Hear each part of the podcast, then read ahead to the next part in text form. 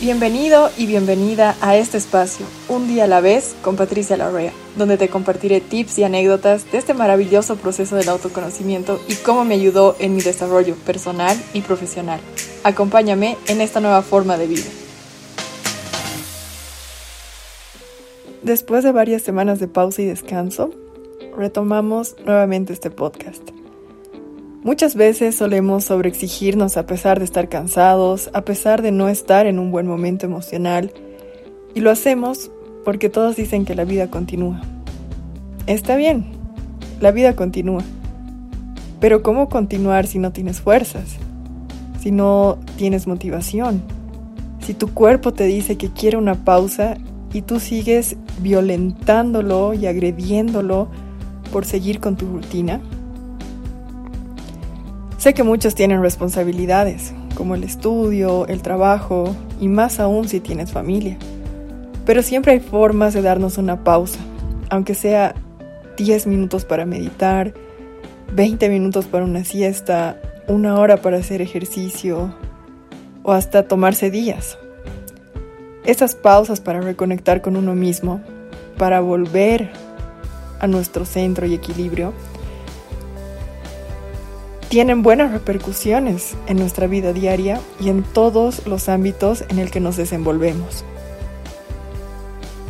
Debemos partir del principio que mencioné en el episodio anterior, que nosotros funcionamos como proyectores de nuestra realidad, que nuestra realidad no es más que un espejo, que las experiencias que vemos y experimentamos son proporcionales a nuestra vibración cuanto más equilibrados o en luz estemos, menos van a ser los eventos que logren desequilibrarnos.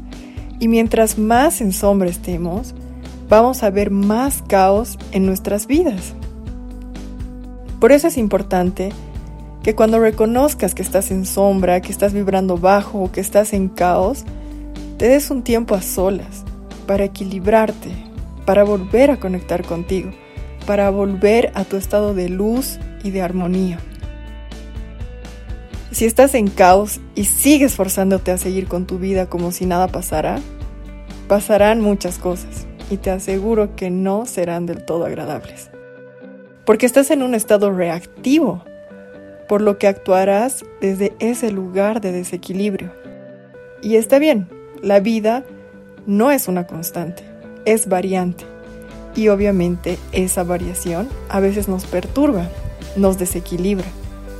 Somos humanos y tenemos emociones, sentimientos desde los cuales actuamos. Por eso es importante interiorizar el concepto de que la realidad es neutra. Quien le pone un significado somos nosotros. ¿Y cómo lo hacemos? Desde nuestra luz o nuestra sombra, es decir, nuestro estado emocional. Veamos un ejemplo. Tu papá, jefe, amigo, te da feedback, te da retroalimentación, te dice, deberías ser más puntual o avisar si te vas a atrasar. Es un hecho neutro. Ahora bien, vamos a ver las posibles reacciones que se tendría si estás equilibrado, vibrando alto, si estás en luz, Posiblemente digas, tienes razón, lo tomaré en cuenta. O voy a organizar mejor mis tiempos, no volverá a ocurrir. Pero, ¿qué ocurriría si estás desequilibrado, vibrando bajo, si estás en tu sombra? Tus reacciones serían reactivas, ya sea a la defensiva, por ejemplo, que respondas, ¿y tú nunca te atrasas? ¿Por qué solo me dices eso a mí? O por el lado del victimismo. Tú no entiendes el esfuerzo que hago por venir y encima me reclamas. O algo como, siempre se tienen que agarrar conmigo, pero si fuera otra persona seguro no le diría nada. ¿Te diste cuenta? Mismo hecho. Por eso se dice que la realidad es neutra. Diferentes reacciones. Lo importante es saber identificar cuando no estamos en nuestro mejor momento y darnos una pausa. para no estropear otros ámbitos de nuestra vida y que algunas veces puede traer consecuencias irreparables de las que luego nos arrepentiremos. Y en vez de poder encontrar nuestro equilibrio, nos estaremos desequilibrando aún más por el caos que vamos a ir generando. En cambio, si eres consciente de que no estás en tu mejor momento y te das un tiempo para ti, aunque sea unos minutos como mencioné al inicio, vas a apaciguar notablemente tus reacciones. Definitivamente habrán eventos que requerirán de más tiempo para centrarnos o equilibrarnos, pero lo importante es sernos fieles y no violentarnos o agredirnos en continuar como si nada, porque al forzarnos a continuar, lo que estamos haciendo es almacenar basura dentro, estamos aguantando y como ya dijimos, eso no desaparece, tiene que sacarse algún momento y al salir no necesariamente será de la mejor forma. Por eso, date una pausa cuando lo requieras y sigue con más impulso.